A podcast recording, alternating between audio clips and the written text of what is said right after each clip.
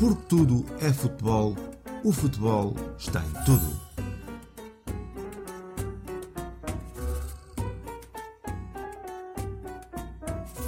Sejam bem-vindos a mais um episódio do podcast Porque Tudo é Futebol e o futebol está em tudo. Já pensaram? Tudo aquilo que nos acontece no dia a dia pode ser relacionado com aquilo que acontece no mundo do futebol. No final deste episódio temos em estreia a nova rubrica e esta semana. Uma perguntinha aí para casa. Na vossa opinião, hoje em dia, a qualidade de vida está melhor ou pior se compararmos com um período de tempo de há 20, 40, 60 anos atrás ou até mais? Ou seja, se nos basearmos em factos, como o emprego, a fome, os salários, as guerras, etc., será que vivemos agora pior ou melhor do que no passado? Se olharmos às notícias divulgadas pelos meios de comunicação social, telejornais, jornais e por aí adiante, por certo que ficaremos com a clara sensação de que o crime e a desgraça estão hoje cada vez mais presentes nas nossas vidas. E quanto mais sensacionalistas for esse meio de comunicação, mais forte será essa sensação. Pois é, mas e se eu vos disser que é precisamente o contrário? Espantem-se. Ou talvez não. E se eu vos disser que na verdade vivemos hoje muito melhor do que no passado?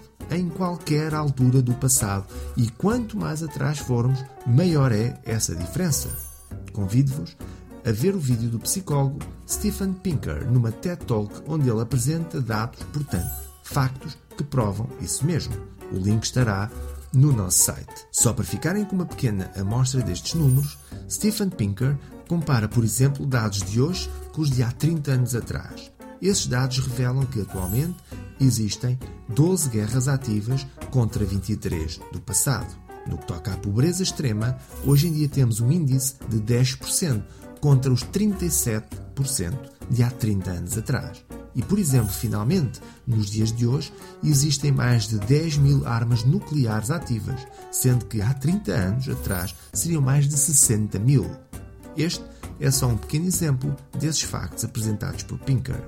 Então, por que razão possivelmente a maioria de nós, ou pelo menos grande parte de nós, pensa ao contrário? Bem, por um lado, parece claro que as notícias veiculadas pelos mídia vão quase exclusivamente nesse sentido. Mas se vão, é porque sabem que esse é o tipo de notícia que mais vende e que mais interessa às massas. Shame on us. A verdade é que se numa rua existir um atropelamento e fuga, com vários feridos ou mortes, e na mesma rua alguém for salvo de ser atropelado, só o atropelamento é a notícia. O salvamento não vai ter espaço, ou na melhor das hipóteses, se tiver algum espaço, vai passar assim numa tímida notícia de rodapé. Simplesmente, um ato positivo não é notícia. Quantas vezes um piloto de aviação salva heroicamente uma catástrofe de acontecer? Mas, se por um acaso infeliz essa catástrofe realmente acontecer, de certeza que não passa despercebida nas notícias. No futebol, acontece rigorosamente o mesmo. Um jogador médio, ou até acima da média, com uma carreira impecável, se tem o azar de, a determinado momento, fazer uma daquelas argoladas de bandeira, será sempre recordado por isso. Muitas vezes, até pagando tudo aquilo que tenha feito de bom anteriormente. São inúmeros os casos em que tal aconteceu, mas deixo aqui três claras situações desta natureza. Uma em Portugal, outra a nível global e uma das mais recentes que aconteceram. Em Portugal, Brian Ruiz e o gol falhado frente ao Benfica que valia o título para o Sporting. Época 15-16. Brian era um patrão do meio campo verde e branco, um jogador de grande recorde técnico, que liderava o meio campo da equipa de JJ, mas naquele jogo, já depois do minuto 70, o Benfica vencia por 0-1. Um cruzamento do lado direito e Brian, com a baliza completamente escancarada e a cerca de 3 metros da linha de golo, atira por cima. Resultado: o Benfica venceu, ultrapassou o Sporting e assim ficaram até às contas no final. Roberto Baggio e o penalti falhado na final do Mundial de 1994, que deu o título ao Brasil. No estádio Rose Bowl em LA, após um persistente 0 a 0, eis que as equipas vão desempatar a final do Mundial através dos penaltis. O primeiro remate de cada equipa não resulta em gol.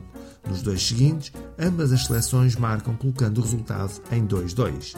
Na quarta série de penaltis, Daniel Massaro não marca e Dunga, do lado do Brasil, faz 3-2, ficando uma enorme responsabilidade nas costas de Roberto Baggio. E o craque falha, atirando a bola por cima.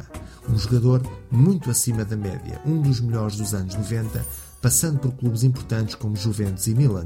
Um especialista em bolas paradas falha daquela forma. Sejamos francos.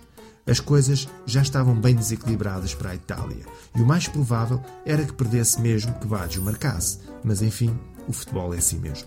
Mais recentemente, o jovem médio de apenas 18 anos, Aster Frank, um jogador do clube belga KV Mechelen, chamou assim um dos maiores falhanços vistos no futebol, não conseguindo concretizar de baliza aberta a poucos centímetros da linha de gol.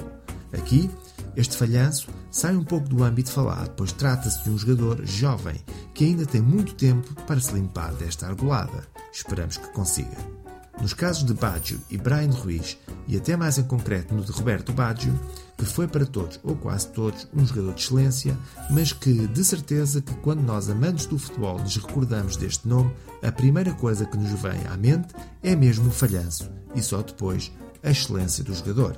De certeza que deverá haver algum mecanismo no cérebro humano que pode explicar esta nossa atração pela desgraça, mas isso será matéria para um próximo episódio. E esta semana?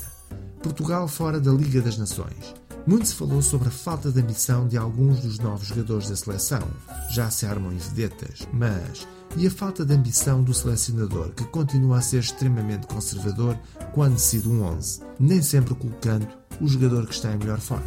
Já António Costa continua a meter os pés pelas mãos no combate à pandemia com medidas das medidas anteriores que não resultam ou que antes de entrarem em vigor já se encontraram 250 maneiras de passar por elas. Não há de ser nada. Já sabem, sigam a nossa página no Facebook, façam lá um like, sigam o nosso site www.portudefutebol.com, onde estão todos os links das temáticas abordadas neste episódio. De resto, já sabem, bola para a frente porque tudo é futebol e o futebol está em tudo.